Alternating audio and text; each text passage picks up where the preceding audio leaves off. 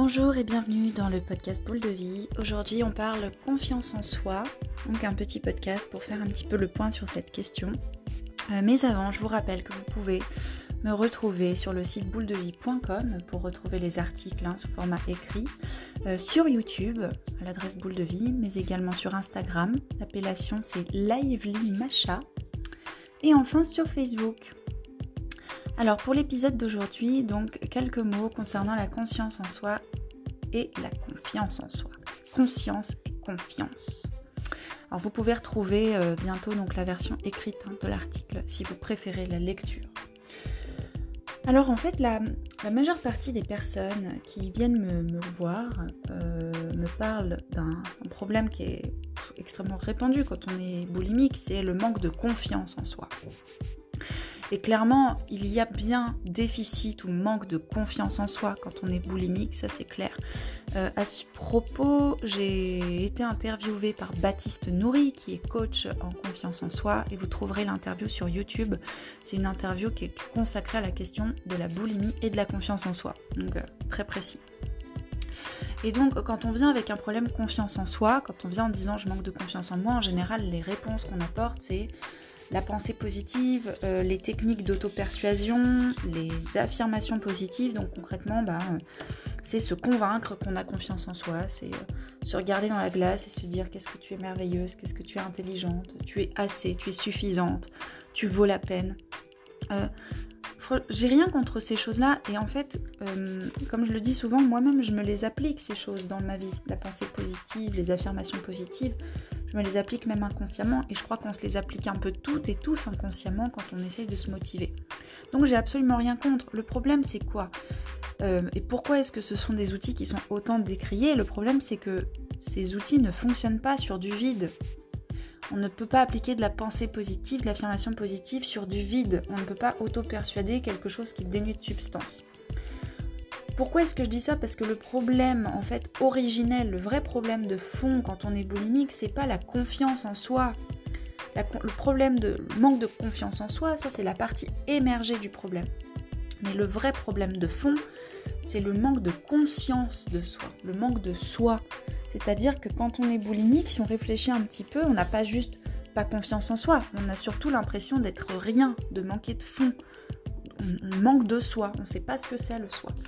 Et souvent, quand, euh, on quand on dit à une personne boulimique, mais t'as juste à être toi-même, sois juste toi-même, ben, ça crée presque un sentiment de, mise en danger parce que souvent, les personnes se disent, mais moi je ne sais pas ce que c'est moi-même, ça veut dire quoi? Ça n'a pas de sens et même on aimerait que quelqu'un nous dise qui on est.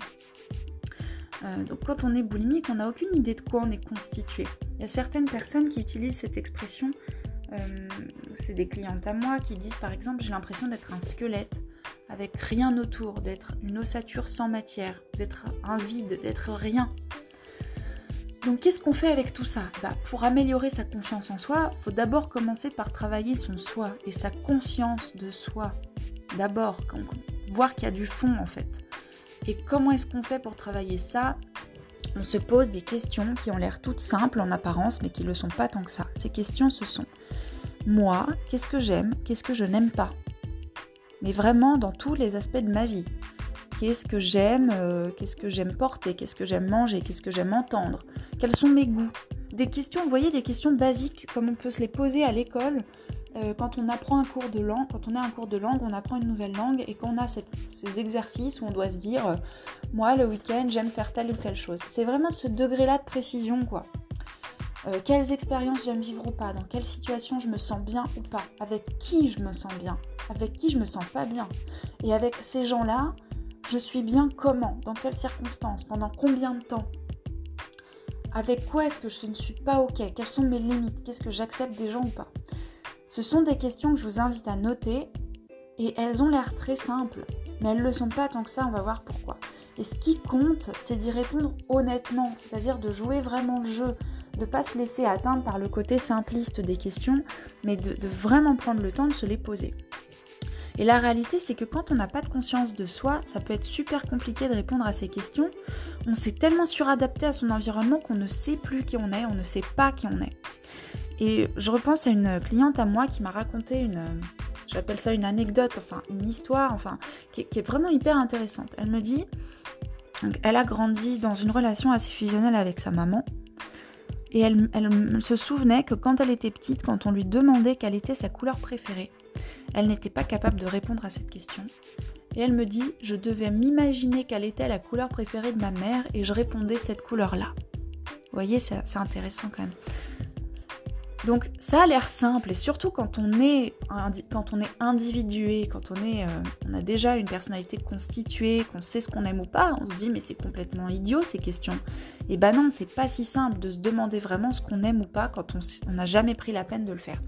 Et moi je peux vous dire que je connais des personnes qui sont adultes, qui ont 20, 20 ans, qui ont 30 ans, qui ont 40 ans, 50, 60 et qui se sont jamais vraiment posé ces questions voire qui ne se sont jamais dit qu'elles pouvaient se poser ces questions.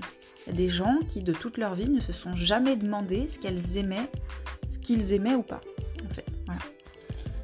Donc ça, c'est une première chose, c'est répondre honnêtement avec ces questions. Et puis, il ne s'agit pas de le faire une fois, c'est un renouvellement permanent. C'est se mettre dans une posture d'observation, je dirais même d'émerveillement, et de s'observer comme un, objet, quoi, de se dire, tiens, j'aime ça, tiens, je n'aime pas ça. S'observer comme un objet d'étude, hein, j'entends. Et ensuite, la deuxième étape, mais en réalité, cette deuxième étape, elle se confond avec la première, elle doit se dérouler simultanément. Elle consiste à transposer ces choses-là à la vraie vie. Et donc, qui dit vraie vie dit les autres. Ça consiste à venir, euh, pas confronter, mais euh, présenter ce qu'on est, ce qu'on aime, ce qu'on n'aime pas aux autres. Parce que c'est vraiment, comme je le dis toujours, dans l'altérité qu'on se découvre soi le plus.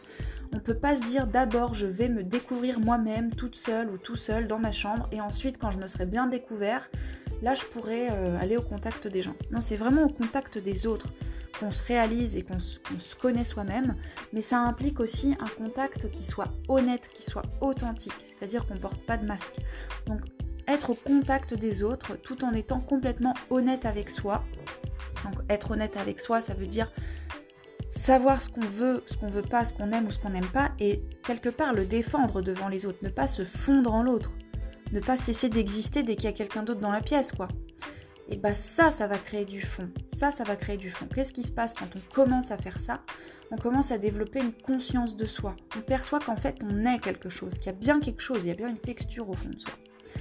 Et en fait, plus on va commettre, ce que j'appelle commettre des actes de respect de soi et de soin de soi, et plus on va se construire une estime de soi. D'abord une conscience de soi, puis une estime de soi. Et c'est quoi commettre des actes de respect de soi et de soin de soi? C'est tout simplement ça. C'est savoir ce qui nous convient ou pas, ce qu'on veut ou pas, le savoir honnêtement. Mais c'est beaucoup plus dur que ce qu'il n'y paraît. Hein. Là, je sais que je dis ça comme ça en quelques minutes. C'est quelque chose qu'on travaille à fond euh, dans, mes, dans mes groupes de thérapie et que, qui se travaille en thérapie en général. Je veux dire, c'est c'est pas un vœu pieux comme ça qui suffit euh, de, balancer en quelques minutes. C'est vraiment un, job important. Et quand on a des blessures profondes, quand on a des schémas, quand on a peur de déplaire, de décevoir, quand on, est dans une forme de dépendance envers les autres, ça peut être extrêmement difficile, voire dangereux presque, perçu comme dangereux, de se poser ces questions sur soi. Mais c'est ça, être respectueux de soi-même. C'est savoir quels sont ses besoins et ses limites. Et puis, quelque part, les, pas les opposer, mais les présenter, les arborer clairement aux autres, leur dire voilà où je m'arrête. Voilà jusqu'où c'est ok, voilà où ça l'est pas. Donc ce sont des pistes théoriques, ce sont des pistes générales et il est très très important de les traduire en actes concrets. Euh, et si possible, faites-le dans le cadre d'une thérapie, d'un accompagnement ou parlez-en avec des personnes qui, vivent les mêmes problématiques. Ça peut aussi aider beaucoup en fait à, à voir clair mais souvent ce sont des choses qu'on peut difficilement résoudre seul. Si dans votre entourage, euh, vous avez des personnes qui sont réceptives à échanger sur ces sujets, ça peut être tout à fait intéressant de, euh, creuser comme ça par, par ce moyen qui vous êtes. Donc voilà, c'est important parce que c'est là-dessus, c'est sur de la conscience de soi que vous pourrez construire de la confiance en vous, mais pas à partir de rien. Voilà, c'est la fin de ce petit podcast qui était plus un ensemble de pensées vous pouvez, euh, donc comme je vous dis, retrouver l'article hein, sur le, blog bouledevie.com.